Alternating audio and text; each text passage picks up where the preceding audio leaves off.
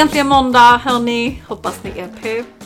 Pepp på måndag. När lägger vi ut på det? På fem på morgonen. Ja gumman. Vi har, jag har sett i statistiken att det är någon som brukar lyssna där vid fem sex. Alltså vilken queen du är, Mm. eller king, som, som trycker på off topic fem på morgonen. Alltså när du lyssnar på detta så sover jag nog. Eller så kanske jag ammar. Liksom. Jaha okej du menar så. Mm. Men jag är ju inte vaken. Nej. Det är inte som att jag går upp fem. Alltså, jag vill ju vara den jäv- personen. Jävlar vad, alltså. Om jag är uppe klockan fem så är det inte frivilligt. Exakt, men du där ute, jättehärligt att lyssna på vår podd. Mm. Idag ska vi snacka om hur man gör en DD på sitt framtida jobb. Eller sitt- chef. Eller chef. Ja. Alltså DD, alltså due diligence, det man gör när man, eh, när bolag köper bolag. Man gör liksom en, eh, man vänder ut och in på bolaget eller personen för att förstå vad är detta jag eventuellt går till. Exakt. Och den är så intressant för att både du och jag har ju eh, been around, men gått på... Är vi jobbslampor? Nej, det är vi inte. Skulle jag, eller är vi det? Nej, skulle jag inte säga. Men vi har ju hoppat på jobb eller uppdrag som inte visar sig vara det eh, man har lovat. Ja. Och mer, alltså jobb och uppdrag som mer eller mindre har passat. Exakt. Och det behöver inte vara fel på bolaget. Alltså det måste man också ha med sig att när man gör en sån här research så gör det inte för att ta reda på är det här bolaget ett bra eller dåligt bolag utan är det här bolaget bra eller dåligt för mig? och vad jag vill. Och sen vill jag ju också säga det här med att bara för att man gör en DD, innan vi går in på alla tips, och det visar sig att alla varnar dig, så behöver inte det heller betyda att det är en red flag. Nej. För det kan också vara personens individuella upplevelse. Men vi kommer komma in mer på det. Men i alla fall, äntligen måndag, välkomna hit. Nu kör vi ett DD-avsnitt.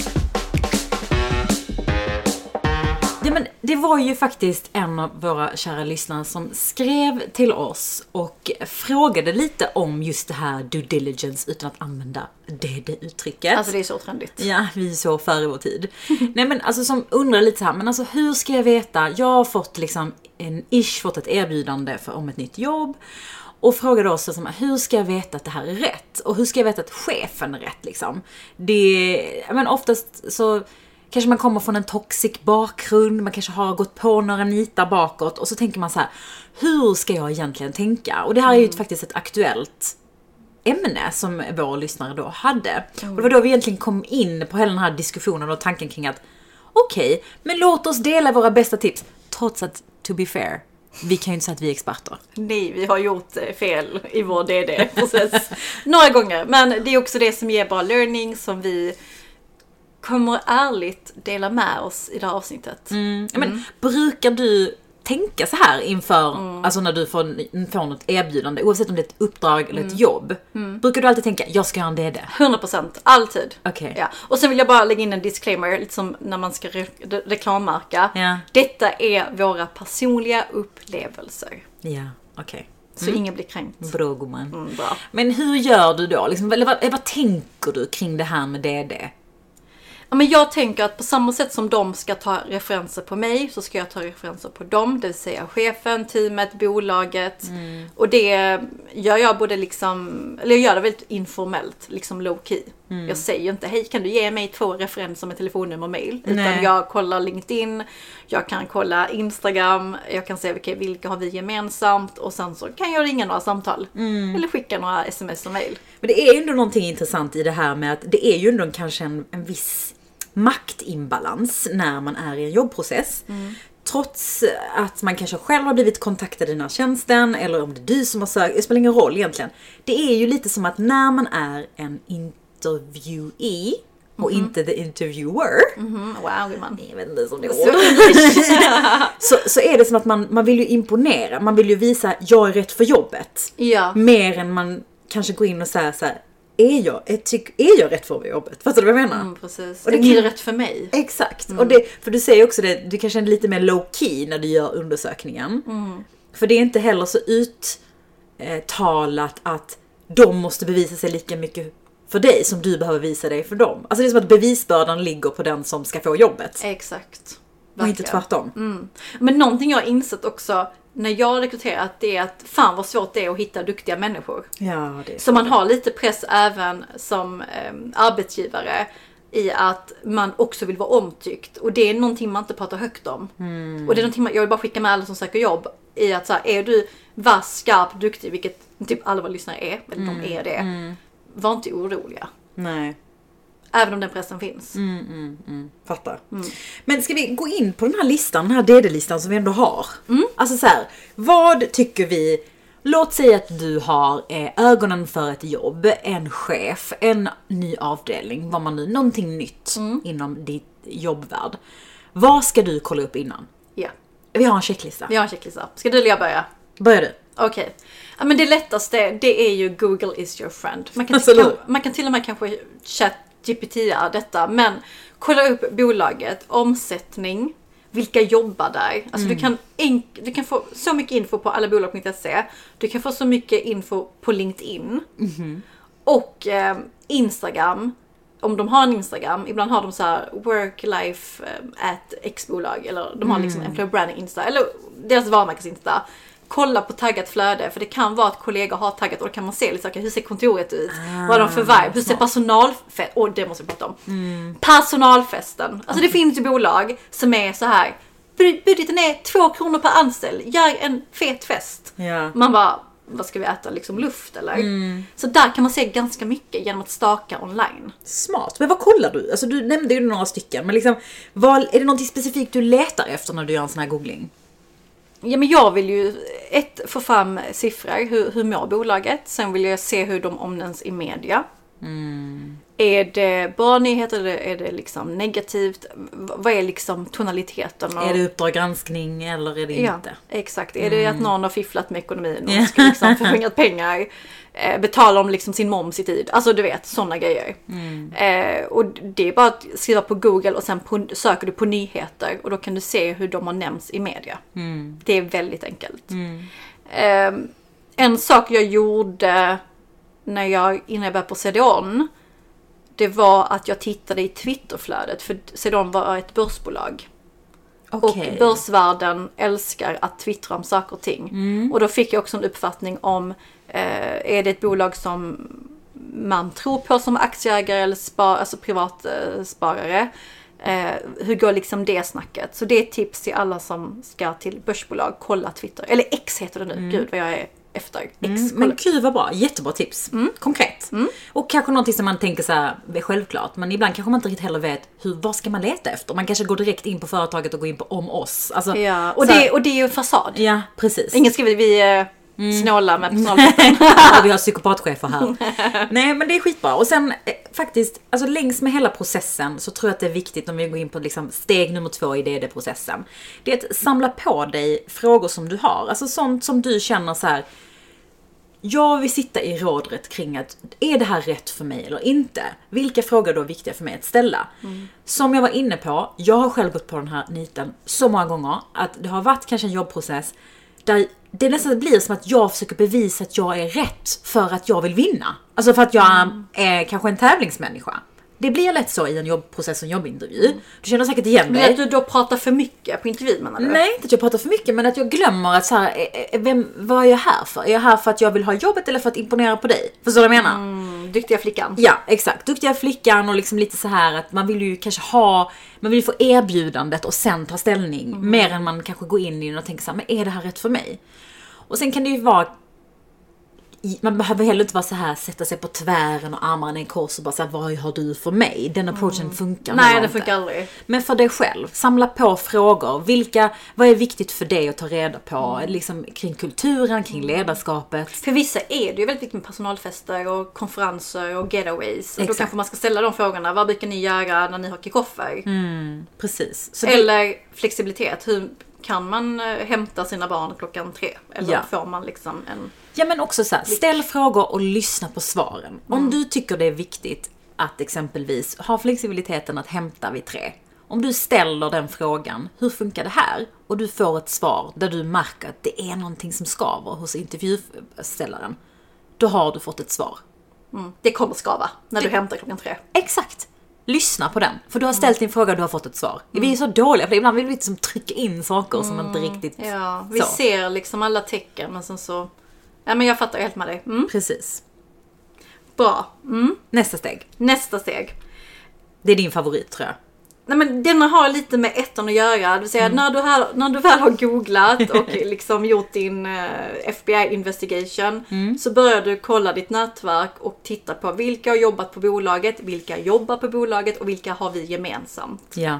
Och på den vägen kan du då fråga vänner, bekanta, gamla kollegor som har jobbat med Pelle på ekonomi på det bolaget och höra hur är det att jobba där? Ja, exakt. Och det... Jag tror att man verkligen ska utnyttja den möjligheten för folk vill ju dela med sig. Sen så ska man också vara en bror i att man inte ska dela den infon. Så att ringer du någon som har jobbat med X person så ska ju inte du outa det den personen säger. Du håller ju det för din egen DD-process. Ja. Ehm, och det är liksom på, på gott och ont. Jag, jag gjorde ju det när jag eh, bytte liksom till eh, TVA. Då ringde jag, vad ska vi se här, VDns gamla arbetsgivare styrelseledamot. Gud vad detta blir långdraget. Oj, ja. Och frågade utifrån ett liksom ledamot styrelseperspektiv. Hur var det att jobba med den här VDn? Mm, För den här VDn rapporterade till styrelsen. Ja. Och fick så bra input och eh, liksom så, ja men verkligen rekommendera den här personen. Och då var det så här check. Så man behöver inte alltid gå via kollegor, man kan också gå om man då har ingång till styrelsen. Mm, och då blir det heller kanske inte så mycket tycken och lite sådär personlig kemi utan Mm. mer konkret, handfast hur det är att jobba där. Och Precis. jobba med den typen av ledning. Utifrån ledarskapet. Exakt. Mm. Nej men det är bra. Och en sak som jag också faktiskt tittar mycket på, som kan vara ett bra, jag vill inte säga knep, men det är väl en del utav liksom göra sin research utifrån nätverk. Det är att titta på anställda som jobbar där. Hur länge har de jobbat där? Ser du en röd tråd? Är det så att folk stannar länge så är det kanske en positiv indikation på att det är någonting bra. Det kan också vara lite cringe om alla har jobbat där i 25 år. Att säga okej nu är det massa gammalt folk här som inte vill göra nytt. Kan det också vara, det beror lite på. Men jag brukar oftast tycka att det är positivt att folk jobbar där länge. Ja. Jag brukar också tycka det är intressant att kolla på folk som jobbar där, deras bakgrund. Vad anställer de för typ av människor? Ja. Eh, Vad har de för bakgrunds... Alltså, vad har de för erfarenhet? Kommer de från den här branschen, den här branschen? Det kanske säger lite om kulturen. Är det mycket Sony-folk? Är det mycket IKEA-folk? Alltså, det kommer säga en del utom, om kul- kulturen som är i det nya bolaget. Alltså jag märker ju det att jag går igång på bolag när jag gör den här researchen. Mm. Där de har team som har liksom jobbat på dessa creddiga bolag. Jag vet. Som är lite ex Klarna, ex Spotify som vi har ratat i podden. exakt. För det, det ger mig lite så här, oj jag kan lära mig jättemycket av den här personen. Och det är skitviktigt. det, det är skitbra employer branding. Nu ska man inte bara anställa Mm. Nej, från, från nej. liksom vissa elitistiska skolor och bolag, men, men ändå. Men det är också åter tillbaka till vad som är viktigt för oss. Och ställa frågorna vad, vad, vill, vi, vad vill vi ha utifrån att hoppa på ett nytt jobb? Och där är det tydligt att vi kanske vill ha erfarenhet, vi vill ha, lära oss nya saker. Mm, pick your brain. Precis, och då blir det ju viktigt att personen som kanske är din chef eller din kollega kanske kan bring something to the table. Mm, har gjort liksom en resa som du kanske vill göra själv. Och det, det är så kul att du är inne på detta för att eh, ni som lite på den länge, jag jobbade ju på Sedon för några år sedan. Jag var där bara i två och en halv månad. Och det var faktiskt en person som hörde av sig till mig som var i en process med Sedon några månader efter. Bara hej, jag, och var väldigt ärlig. Mm. Jag måste tillägga att han, han var inte från Sverige, så jag vet inte om det var en osvensk grej. Okej. Men han hörde av sig och skrev, alltså vi känner inte varandra. Han bara hej, jag är process med Sedon, jag ser att du har jobbat där, eh, jag har kollat på ditt CV, det ser bra ut. Och så fick jag en komplimang. och tack. tack. Eh, jag vill bara veta varför du var där så kort tid.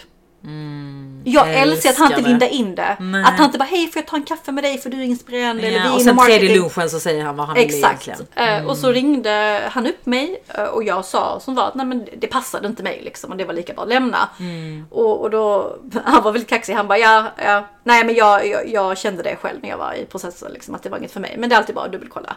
Så han visste ju vad han ville han, men, men eh, tyckte det var lite modigt och Ja. väldigt osvenskt att göra den typen av researchen. Skitbra! Och det går också in på nästa punkt som handlar om att under intervjun och mötet med bolaget, precis som den här personen som kontaktade dig, om du får en magkänsla kring att någonting kanske inte passar dig eller inte stämmer. Det behöver inte alltid vara att bolaget är bajs och du är jättebra, utan passar dig. Alltså det behöver Vad du är i livet. Exakt.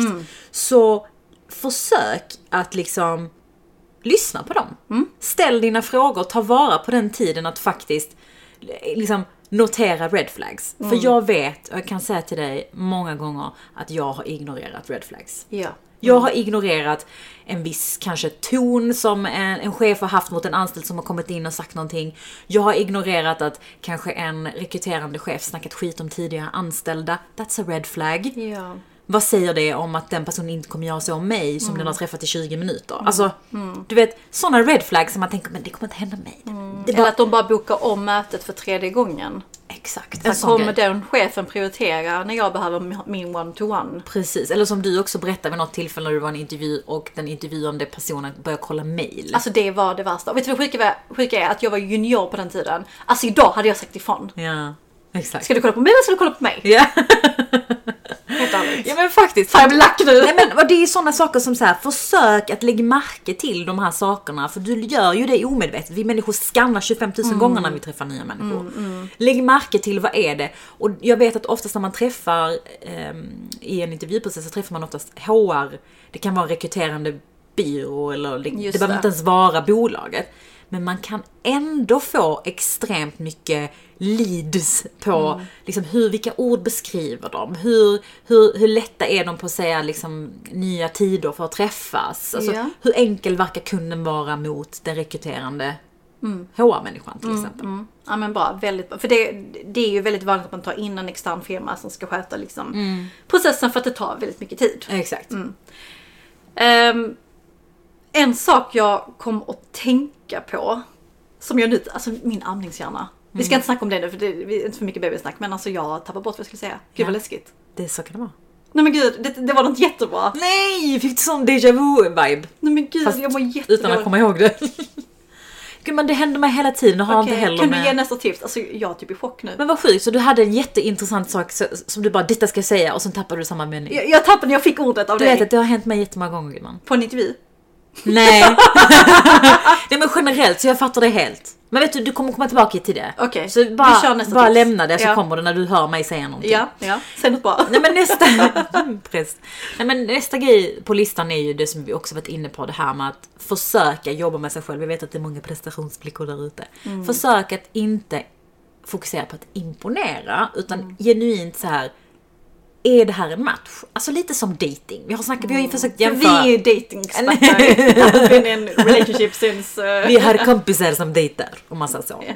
Eh, nej men det är ju lite som när du lär känna en ny människa. Du behöver ju dejta utifrån den du är. Så du kan ju inte gå till en dejt och vara så här låtsas vara någon annan. För vet, sen när ni väl har en relation kommer inte det funka. Och samma är det ju med jobbet. Går du in och säger jag är så stressdålig, gumman det är klart att jag kan ha tusen bollar i luften. Och sen får du två uppgifter och du håller på att choka. Det går ju inte, det kommer ju förr eller senare visa sig. Och det Ja. blir inte bra. Nej, nej precis. Du kommer inte må bra av att försöka hålla upp en fasad heller. Nej, precis. Hela tiden. Och kanske till och med vara ärlig och säga, men det är ett typiskt exempel när man söker marknadschefer. Det finns ju väldigt olika typer av marknadschefer. Mm. Eh, vissa bolag behöver mer liksom digitala, datatunga marknadschefer medan andra bolag behöver mer kanske mer branding, CMOs. Alltså förstår du? Det finns en Mm. Exakt. skillnad.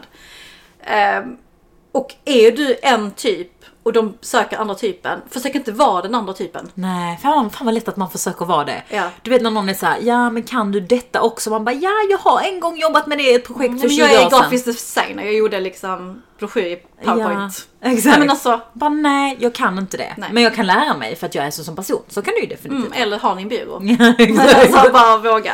Nästa punkt då. Nej men eh, det var det jag kom på vad jag skulle säga. Åh vad skönt. Det var att när man väl, eh, alltså i sin DD-process så ska man inte heller vara snabb med att döma. Vi snackade om det här med red flags, att jag har hört den här tonen innan. Jag har hört det här bolaget säga detta innan och så var det inte, det blev inte som, som tänkt. Eh, man ska inte heller vara jättesnabb att döma och det är faktiskt en learning för mig själv. eh, för att jag var i en informell process. Ah, okej. Mm. Med ett bolag som tagit in ganska mycket pengar inom en viss bransch som var spännande. Eh, Och jag, det var så dålig timing för jag hade precis signat mitt nya jobb och kände att men fan, jag, jag kan inte byta en tredje gång. Alltså det kommer vara red flag på CVt. och det här bolaget, ehm, sa att så här, men vi, vi ska satsa på att ta in en mediebyrå, vi ska satsa på att bygga ett varumärke med den här byrån som ska hjälpa oss med det grafiska. Och vi ska, vi ska. Och du vet, man har hört det så många gånger att de har Ja. en budget för. Och med tanke på att detta var en startup så kände jag bara, men snälla, alltså detta har jag hört innan. Mm, detta kostar. Detta kostar Ja. och de kommer ju absolut inte ge marketing de, den stora kakan av budgeten. Och den här vdn var också en CFO. Återigen på tal om fördomar. Jag Mm. tänkte ju att han kommer vara snål för att han är CFO. Ja men du vet. Mm, mm. Eh, och jag stängde den ganska snabbt eh, för att de ville typ ta en kaffe och jag kände att nej men det är inte värt att ta en kaffe för jag vet. Spolat fram några år, jag ser dem på TV, Nej. jag ser dem eh, utomhusreklam Mm. på bussen. Du bara fan, de, de snackar inte skit. De snackar inte skit. Nej. Nu var inte det läge för att byta jobb, det är inte så att jag ältar detta. Nej, nej, nej. Men tänk om jag hade varit sugen. Det är jättesynd att man skiter i en intervju för att man har varit med om bolag som har ljugit. Så det är en balans där med liksom, Det är sant. förstår du? Man ska alltid lyssna om det känns rätt i magen. Ja, det är sant. Och det, och det, också, det, det faktiskt tar oss in också på hur svårt det här faktiskt är. Alltså det är skitsvårt. Alltså vi kan sitta här med en 55-punktslista om hur du ska göra X, Y, Z. Det kommer i slutändan hamna i, du kommer hamna i situationer som du precis var inne på där du gick på din magkänsla, du lyssnade på din erfarenhet, du gjorde din DD. Det funkar, alltså du vet så här. Ja. Men så kommer det kanske ändå vara så här fel eller rätt eller hur, åt Exakt. vilket håll som helst. Ja. Nu var det inte meningen ändå, men Nej. liksom jag tror att man kan liksom också slå knut på sig själv i att försöka göra en DD. Men det kommer ändå, du kommer inte kunna kontrollera det till fullt ut ändå.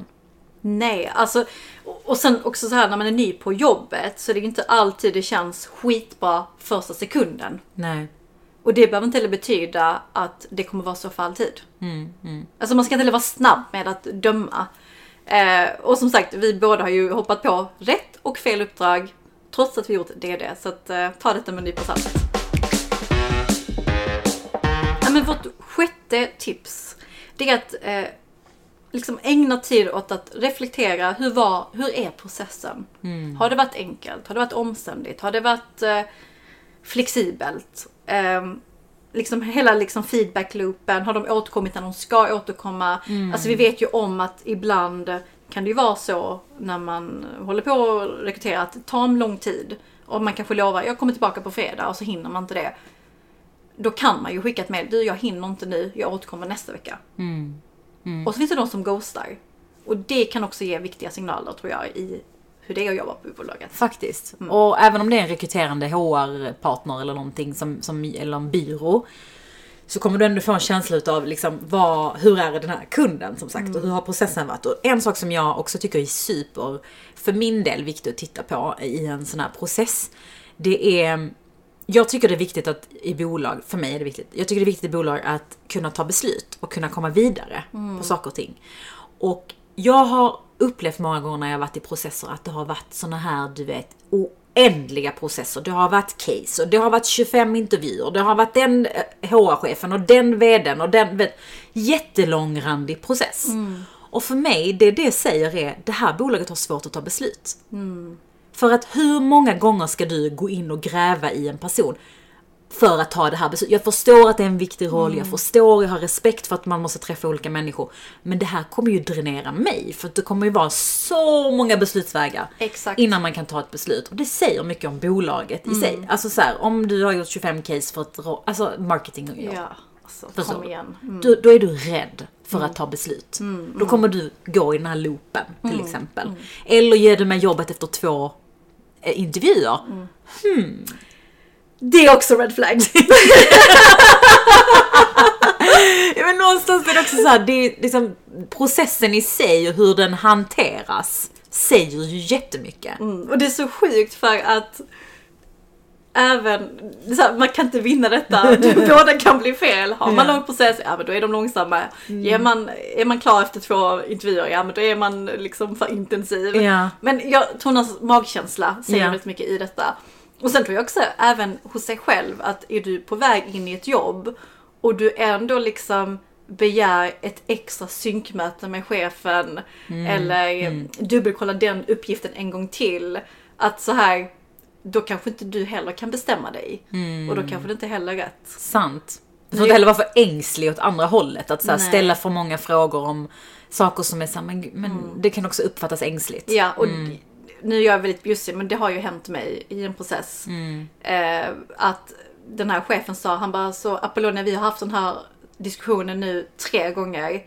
Jag känner att vi kommer vidare. Så att vill du detta? Detta skaver kanske. Jag kan inte svara på samma fråga hela tiden. Ja. Och jag, jag uppskattar att han var så ärlig. Och det var för att jag var inte helt säker. Nej, du, också återigen att du kanske såg en red flag eller någonting som Mm. för dig upp, du tyckte kändes konstigt i magen.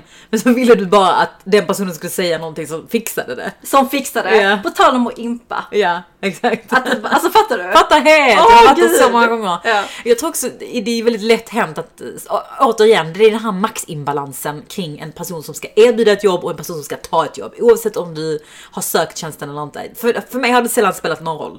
Alltså det har Mm. Ja, ja. alltid varit en Man, maximbalans. man är alltid underläge. Man är alltid underläge och det underläget gör ju att man är så här, du vet speciellt så här som tävlingsmänniska som man är, man kavlar upp armarna, man bara jag kan anpassa mig, ja klart att jag är detta, du vet så. Men sen i grund och botten, det är lite så här att när du väl funderar på, vilket också tar mig till sista punkten som vi har på vår DD-lista. Det här är nog den allra viktigaste. Inför din DD-lista så behöver du ju tänka på hur passar detta min livsplan? Alltså den är så viktig den frågan och vi pratar inte nog om den. Nej men alltså hur många tror du ens har en livsplan? Jag har ingen själv. Nej. Jag... Nej men och vad du behöver inte ha en affärsplan på 15 sidor för att det ska vara en livsplan. Men i ditt huvud när du tänker på din, ditt professionella liv, man kan man också särskilja kanske the professional, the private. Varför pratar engelska? Gud vad cringe. Men du fattar. Att så här, i mitt eh, karriärsliv, om jag tänker på hur mitt liv ska se ut och vad jag vill uppleva, vad vill jag göra? Hur passar detta in? Om jag nu ska ta det här jobbet, tar de mig ett steg närmare? Kommer jag få någon erfarenhet som jag kommer bli rikare och kunna ta mig närmare dit? Är det någon kontakt? Alltså vad gör det här jobbet för mig? Mm. Hur, hur liksom jackar den in i planen? Ja.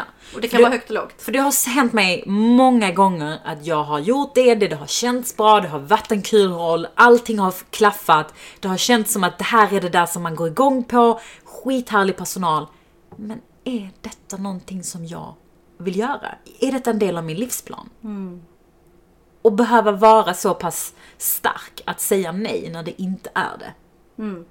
Den, och det är den eh, svåraste frågan tror jag. Att också så här, vara ärlig mot sig själv i en värld där man vill impa på folk och vara duktig och vara den som passar in. Ja. Ehm, Ja, men för att jag kan bara dra det här e- exemplet som var för många år sedan när jag, när jag liksom jobbade på Cloetta och jag var lite där, jag skulle gå därifrån och jag kollade lite här, kollade lite där, jag hade varit där i några år och jag var liksom såhär, what's the next step för mig? Alltså så här, hade absolut ingen livsplan då kan jag säga. På det sättet som jag ändå upplever att jag har nu. Och var lite mer inne på så här, oh det här jobbet lät bra, det här kommer vara en titel som kommer låta coolt, det här är en lön som kommer ge mig massa pengar. Alltså du vet såhär. Chanel-väska. Men man tänker mer i de termerna, att vad är mitt nästa steg utifrån hur min LinkedIn-CV ser ut. Ja. Men inte vad är mitt nästa, CV, eller mitt nästa steg utifrån hur jag vill leva mitt liv. Hur jag vill jobba. Hur, Hur jag vill vill... må. Exakt. Och du vet, jag, vid något tillfälle, du kommer kanske ihåg det här, att jag var i någon intervjuprocess med, fan, jag kommer inte ihåg vad bolaget hette, men de typ sysslade med trädgårdsprylar. det. och typ skruvar och borrar och grejer. Och no offense mot den branschen. Men liksom, det var en bra titel och för mig där och då en väldigt bra lön och liksom, man skulle få mandat, man skulle få bygga team. Du vet, de sa alla rätt saker, det var ett ungt liksom, ledarteam, det var en liksom, vilja att vilja förändra branschen, alla de här sakerna som annars check, check, check, check. Men liksom, vad ska jag in i trädgårdsbranschen göra? Gud, man har inte hållit en kratta i sitt liv. Kom in där med klackar 158 hög. Ska liksom börja sälja. Ja men du vet det bara känns. Det bara, nu när jag tänker på det så är det så självklart att det inte är en del av min livsplan. Men där och då var det som att jag ändå övervägde det för att jag ville imponera, du vet. Alltså du vet. Du vet, fattar. Alltså man alla har gjort dem. Alla Alltså, vi har gjort alla har gjort dem. Ja. Och det är så kul att skratta åt efteråt. Att, att man inte sa, men, att jag inte sa, men nu, gumman, snälla, gå och lägg dig. Gå och sov, du har sömnbrist. Vet du var en skruvdragare är? Men Typ. då var man så, men gud, men gud vad cool. Men jag tror inte, jag tror inte ens att det var typ så här cool equipment för hemmet. Alltså det var, det var typ så trädgårdsprylar för typ medelstora bönder. Alltså det var något så jätte-off. Det var liksom inte ens, det var liksom inte ens coolt att det skulle vara typ så här, åh nu ska du in och bygga ett varumärke kring house... eh, Alltså fattar du vad jag menar? Det var typ så. Helt Det var typ inte designtorget. Nej, alltså det var bara inte någonting som man vill jobba med inom, speciellt inom marknadsföring. Alltså fattar du? Du kommer från här varumärken som Cloetta hit och dit, kul varumärken, livsstil och så ska du bara, Hålla en kratta. ja men fattar du? Nej. Fel. Fattar du? Lite så här. Med, på tal om att liksom ha koll på sin livsplan. Alltså jag undrar, jag sitter här och dör av skratt. Jag undrar om folk som lyssnar också skrattar. Och om vi delar den här momenten, kan ni skriva till mig då? Ni bara ser Afrodite framför er med en kratta. Men faktiskt tips nu när vi ändå har gått igenom DD-listan, vi har pratat om det här med livsplanen. Ehm, det finns ju olika sätt att lägga upp en sån här. Vi kanske till och med ska ägna ett avsnitt bara åt att prata om den här karriärlivsplanen. faktiskt. Men jag vill bara passa på att ge ett tips. ehm, ett poddtips. Rika Tillsammans har vi pratat om innan. Eh, är en superbra podd, speciellt för privatekonomi och så vidare. Man vill lära sig och få kontroll på sin egen ekonomi. Woho! Och så vidare. Men han eh, pratar i den här podden om Jan, Eh, som är en del av podden, pratar faktiskt om någonting som rimmade väldigt mycket med det vi ändå är inne på, det här med livsplan. Att nu är det utifrån ekonom, ekonom, ekonomi... Oh my God.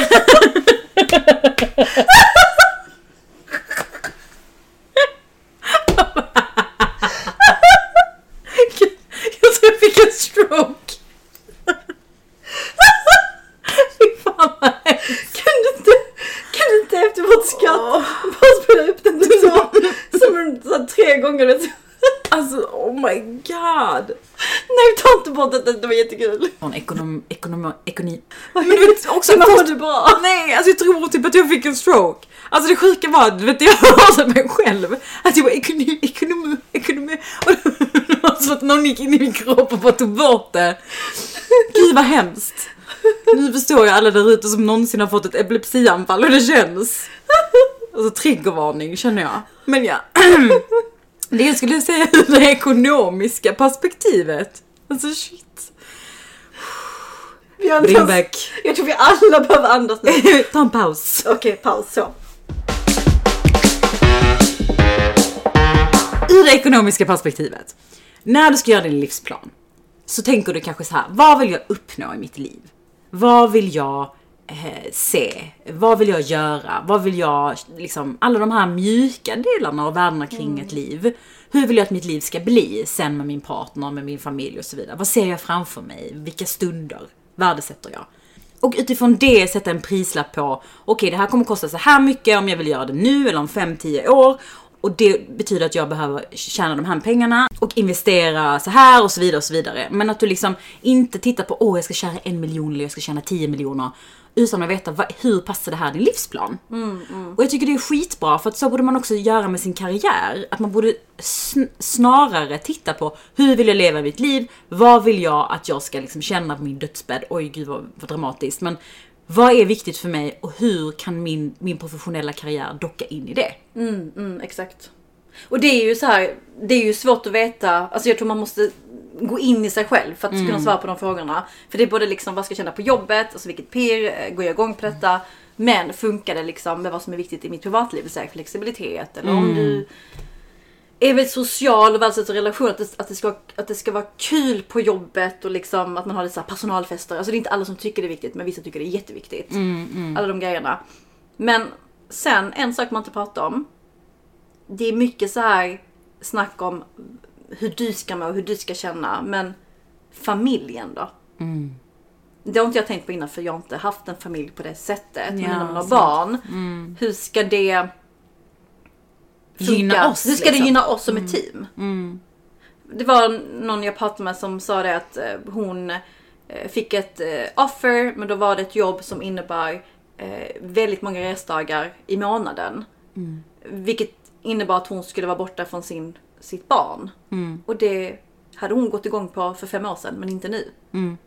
Och tackade nej. Ja. Det rimmar inte med hennes om liv. livsplan. Mm, Och planen behöver inte vara att man då ska bo på Bahamas, för det hade varit jättetrevligt. Men det kan vara att bara få upp vardagen. Det Mm. kan vara din livsplan. Så det behöver inte vara så himla... För livsplan kan låta, väldigt så fancy och väldigt så up in the liksom... Vad säger man? Clouds. Ja. Men det, det är vardagen. Det är ju praktiska saker. Och jag tror också det som han också är inne på, Rika, tillsammans eh, liksom i, i hela det här snacket kring livsplan. Så menar ju de också på att det här är ju någonting man gör med en person man lever med. Alltså sin partner. Ja. För att ett liv lever du ju inte själv. Nej. Alltså det vore ju väldigt konstigt, det är klart att det är min livsplan. Men det vore ju väldigt konstigt om jag bara bara ja, ja, ja, ja. Och inte alls, som du säger, ta in min mans perspektiv, min dotters perspektiv. Alltså det blir någonstans så här, vilket liv vill vi leva? Alltså gud vad kränkt jag hade blivit ifall min man fattade beslut enbart på hans... Så här, jag, jag, jag. Ja. Jag blir typ arg nu. Ja, men det, jag, jag tror det är många som gör det. Att så här, det här är en del av min livsplan och sen träffar de någon och så bara krockar det. Men man måste kanske någonstans förstå att vi är inne i together. Ibland pausar du, ibland pausar jag. Alltså detta blir ju från DD till stora relationsavsnittet Wow. tips. Nej men alltså ni fattar kontentan. Ja, nej men verkligen. Så att om ni är inne på att byta jobb och hela den här biten och vi har liksom hjälp på traven så tycker, tror jag att det här poddavsnittet har hjälpt er. Eller oavsett om ni står inför liksom ett nytt kapitel i er karriär så tror jag att det är bra att göra sin research. Men disclaimer, du kommer aldrig 100% veta om det är rätt eller inte förrän du gör det. Nej, och då ska man väl gå på sin magkänsla. Ja, och sen får Det du lära kan, dig. det är det man kan gå på. Ja. Alltså jag blir lite såhär pirrig nu, du vet, nu ska jag ändå vara mamma ett tag till. Men när det väl är dags att ge sig ut, fan vad jag ska göra DDs. Mhm. Det, ska, det ska stakas online, offline, allabolag.se, nyheterna. Du går igenom sjupunktslistan som Ja, vi ja, gjorde här. alltså min, vår lathund kommer ju vara goals.